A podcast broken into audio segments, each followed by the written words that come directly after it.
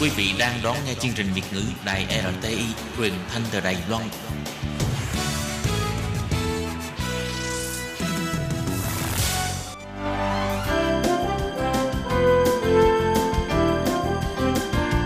Xin mời quý vị và các bạn đến với chuyên mục Nhìn ra thế giới. Chuyên mục này gồm những nội dung liên quan đến quốc tế,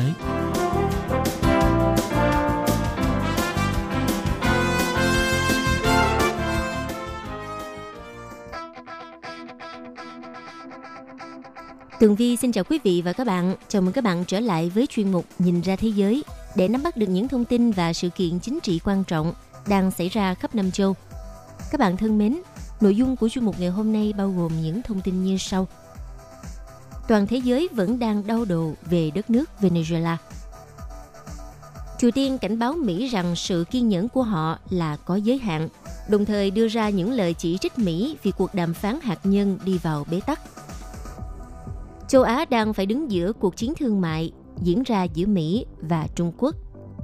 Cuối cùng là sau cuộc bầu cử Nghị viện châu Âu, gánh nặng đè lên vai của Liên minh châu Âu ngày càng trầm trọng. Sau đây xin mời các bạn cùng theo dõi nội dung chi tiết.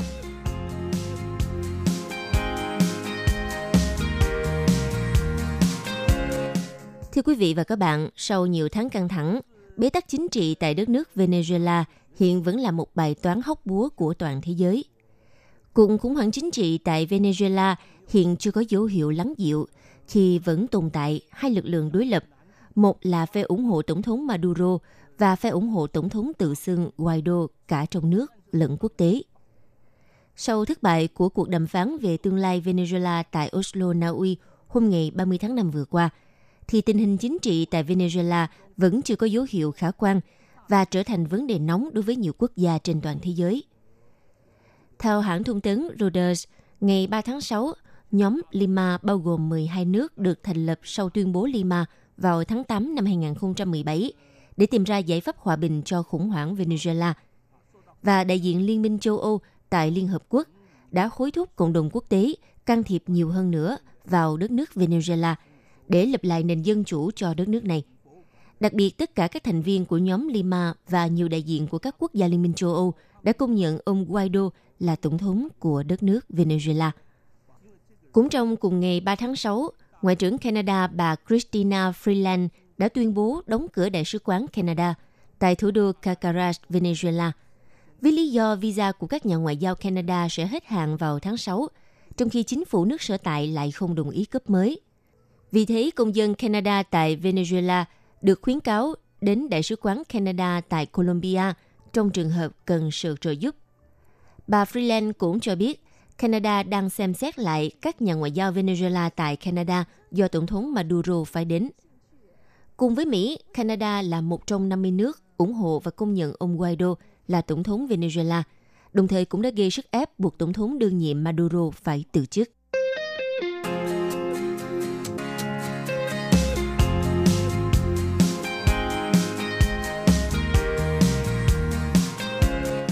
Hãng tin nhà nước Triều Tiên KCNA vừa tiếp tục cho ra thông báo chỉ trích Mỹ vì cuộc đàm phán hạt nhân đi vào thế bế tắc, đồng thời cũng khẳng định sự kiên nhẫn của Triều Tiên là có giới hạn.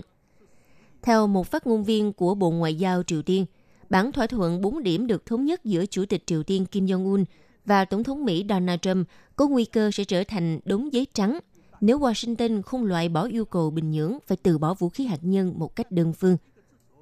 Người phát ngôn Bộ Ngoại giao Triều Tiên nói, Mỹ nên hiểu rằng cần phải có sự thay đổi trong cách thức tính toán hiện nay và phản hồi với yêu cầu của chúng tôi sớm nhất có thể.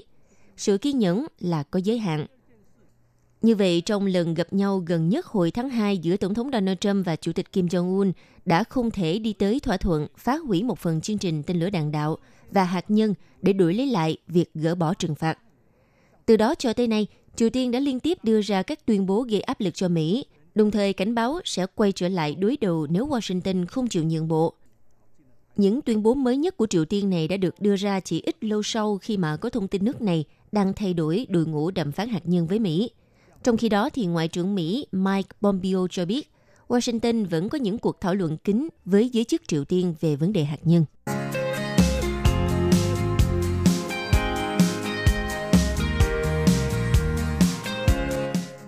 Cuộc chiến tranh thương mại diễn ra giữa Mỹ và Trung Quốc khiến cho các quốc gia châu Á đang bị mắc kẹt trong cuộc đối đầu giữa hai cường quốc hàng đầu trên thế giới. Theo hãng thông tấn CNN, lãnh đạo Bộ Quốc phòng Mỹ và Trung Quốc đều có mặt tại diễn đàn đối thoại Shangri-La vào cuối tuần qua. Nhưng quyền Bộ trưởng Patrick Shanahan và người đồng cấp Ngụy Phượng Hòa đều không nhắc đến những nỗi lo sợ đang dấy lên ở các quốc gia châu Á nhỏ hơn khi họ phải đứng giữa cuộc đối đầu ngày một căng thẳng của hai nền kinh tế hàng đầu trên thế giới. Thay vào đó, hai vị quan chức này đã sử dụng bài phát biểu được chờ đợi của mình tại Singapore để tố cáo nhau lừa dối, lật lọng và thiếu trung thực. Theo Bộ trưởng Quốc phòng Philippines, ông Delfin Lorenzana cho biết, có một rủi ro ngày một lớn hơn rằng nước ông sẽ bị mắc kẹt trong cuộc đối đầu giữa Washington và Bắc Kinh. Ông phát biểu, nỗi lo lắng lớn nhất của chúng tôi là khả năng lại vô tình bước chân vào một cuộc xung đột quốc tế mà không hề hay biết. Còn về phía người lãnh đạo Bộ Quốc phòng Trung Quốc, ông Ngụy Phượng Hòa nói rằng Trung Quốc chưa bao giờ lấy của quốc gia nào một cm lãnh thổ và cũng sẽ không bao giờ từ bỏ một cm lãnh thổ của mình. Tuy nhiên, Bộ trưởng Quốc phòng Philippines nhận xét, trong khi họ giảng giải về sự tôn trọng đối với chủ quyền quốc gia, thì họ không hề mở cửa đàm phán với tuyên bố chủ quyền đơn phương của họ với khu vực Biển Đông. Trong khi đó, quyền Bộ trưởng Quốc phòng Mỹ ông Shanahan cho biết, người đứng đầu Lầu Năm Góc kêu gọi các đối tác và đồng minh cùng hiệp lực cho thấy quyết tâm tuân thủ một trật tự quốc tế dựa trên quy tắc. Mỹ sẽ tiếp tục điều các tàu chiến đến gần các hòn đảo hiện đang bị Trung Quốc chiếm đóng, để nhấn mạnh quyết tâm giữ gìn cho khu vực này được tự do và mở cửa với tất cả các bên. Nhưng trên thực tế, các đối tác của Mỹ đã thực hiện việc này trong nhiều tháng gần đây, với việc tàu chiến của Nhật Bản, Ấn Độ, Australia, Pháp và nhiều quốc gia khác đều di chuyển qua vùng biển này. Ông Ngụy Phượng Hòa cho rằng Mỹ và các đối tác đồng minh của nước này không nên có mặt ở Biển Đông. Ông đặt ra câu hỏi, ai đang đe dọa đến an ninh và ổn định ở Biển Đông? Và tự trả lời đó chính là các quốc gia nằm ngoài khu vực, vào đây để khoe sức mạnh và rồi bỏ đi và để lại một đống hỗn loạn phía sau. Theo các nhà phân tích cho rằng Trung Quốc có phương pháp thuyết phục của riêng mình. Như ông Ngụy Phượng Hòa nhắc đến sáng kiến vành đai và con đường, đưa ra những khoản vay hấp dẫn để phát triển kinh tế cho các nước trong và ngoài khu vực – còn Bộ trưởng Quốc phòng Mỹ ông Shanahan khẳng định Mỹ cũng có tiền và nhắc đến đạo luật Bill là nguồn cung cấp vốn của Mỹ cho các nước có thu nhập thấp và trung bình. Ông nói rằng tiền cho vay của Mỹ không có điều kiện nào kèm theo, không như Trung Quốc. Như vậy nhìn chung với việc các khoản tiền và sức mạnh quân sự từ hai phía vẫn đang liên tục được phô diễn. Chính vì vậy các nước trong khu vực họ có lý do để không biết nên tin tưởng vào quốc gia nào – và nếu có người thực sự quan tâm đến lợi ích của khu vực thì đó là ai? Theo bà Mia Nowen, một nhà phân tích thuộc Viện Nghiên cứu Chiến lược Quốc tế cho biết, cả hai nước đã nói về việc mất lòng tin đối với đối phương và sự thiếu tin tưởng giữa nước họ với khu vực. Nhưng cả khu vực thì đang không tin tưởng vào cả hai nước với nhiều lý do khác nhau. Bà Nowen cho biết thêm, những lời Trung Quốc nói ra về việc lớn mạnh trong hòa bình mâu thuẫn với những hành động hung hăng của họ còn những lời hứa cam kết hợp tác và hỗ trợ khu vực từ phía Mỹ thì cũng không được củng cố đầy đủ bằng hành động.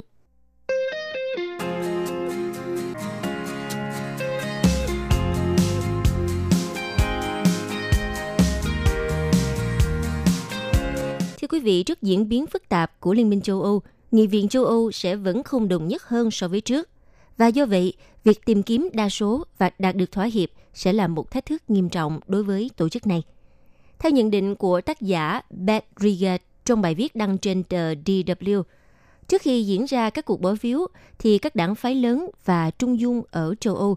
họ đã tuyên bố cuộc bầu cử nghị viện châu Âu hôm ngày 26 tháng 5 vừa qua nó có ý nghĩa quan trọng như một bước ngoặt then chốt.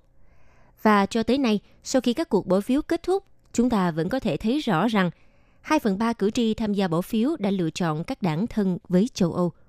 việc các đảng phái theo chủ nghĩa dân túy cánh hữu lên nắm quyền mà Bộ trưởng Nội vụ Ý, ngài Matteo Salvini từng cam kết trước đó đã không trở thành hiện thực. Tuy nhiên, mặc dù mô hình dân chủ tự do của khối đã rất kiên trì, song hiện vẫn còn vài phần của châu Âu đang thể hiện những xu hướng đáng lo ngại. Cụ thể là lần thứ hai liên tiếp, những người theo chủ nghĩa dân túy cực hữu của Pháp đã giành chiến thắng tại cuộc bầu cử Nghị viện châu Âu. Trong khi đó, tại Ý, đảng cực hữu liên đoàn của Phó Thủ tướng Ý ngài Matteo Salvini đã nổi lên trở thành chính đảng lớn nhất sau khi giành được nhiều phiếu nhất, vượt xa so với đối tác trong liên minh cầm quyền là đảng Dân túy phong trào năm sau. Tại Hungary thì những người theo chủ nghĩa dân túy cánh hữu cũng đã lên nắm quyền và một lần nữa giành được hơn 50% số phiếu bầu. Trong khi đó tại Ba Lan, đảng bảo thủ cầm quyền cũng giành được thắng lợi. Tuy nhiên tại một số nước như Đức, Áo, Đan Mạch, Hà Lan và Tây Ban Nha, các đảng dân túy cực hữu lại chỉ nhận được số phiếu ít hơn so với dự đoán. Và do đó, những đảng này sẽ không thể thành lập được một nhóm chặt chẽ thống nhất, mà họ chỉ có thể làm chậm chứ không thể cản trở hoạt động của nghị viện. Chúng ta có thể thấy rằng cuộc bầu cử nghị viện châu Âu vừa qua là một bước ngoặt có ý nghĩa vô cùng quan trọng. Nó liên quan đến vấn đề môi trường và biến đổi khí hậu. Một làn sóng xanh đã thực sự quét qua nhiều phần của châu Âu với việc các đảng môi trường làm tốt hơn nhiều so với dự kiến. Nhiều khả năng những đảng này sẽ cùng nhau tạo ra một nhóm trong Nghị viện châu Âu, lớn hơn cả nhóm những người theo chủ nghĩa cực hữu. Đây cũng có thể được coi là một thành tựu lớn. Rõ ràng các cuộc biểu tình về chống biến đổi khí hậu trong nhiều tháng qua đã góp phần giúp cho những người trẻ tuổi họ tìm được mục tiêu cho lá phiếu của mình, đó là bỏ phiếu cho đảng xanh. Tuy nhiên, đảng này chỉ mạnh ở một số khu vực thuộc Tây Âu, chủ yếu là ở Đức, Pháp, Luxembourg và Phần Lan. Trong khi tại khu vực Nam Âu và Đông Âu, đảng xanh lại hầu như không có tầm ảnh hưởng. Trong khi đó, các đảng trung dung lớn ở châu Âu lại vừa phải chịu tổn thất đáng kể từ cuộc bầu cử này. Khối các nhóm đảng bảo thủ và đảng Dân chủ xã hội đã để mất một tỷ lệ phiếu bầu đáng kể vào tay các đảng xanh và đảng tự do. Điều này cũng đồng nghĩa với việc các đảng lớn ở châu Âu hiện nay sẽ phải dựa vào các đảng nhỏ hơn như đảng tự do và thậm chí có thể cả đảng xanh để thành lập đa số trong nghị viện châu Âu.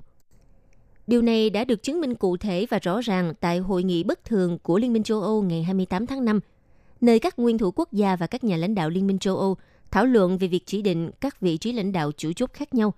đặc biệt là nhiệm vụ tìm người kế nhiệm ông Juncker trong nhiệm kỳ tới – bởi không phải tất cả lãnh đạo của các nước Liên minh châu Âu đều ủng hộ việc đưa chỉ một trong những ứng cử viên hàng đầu của các đảng mới có thể trở thành Chủ tịch Ủy ban châu Âu.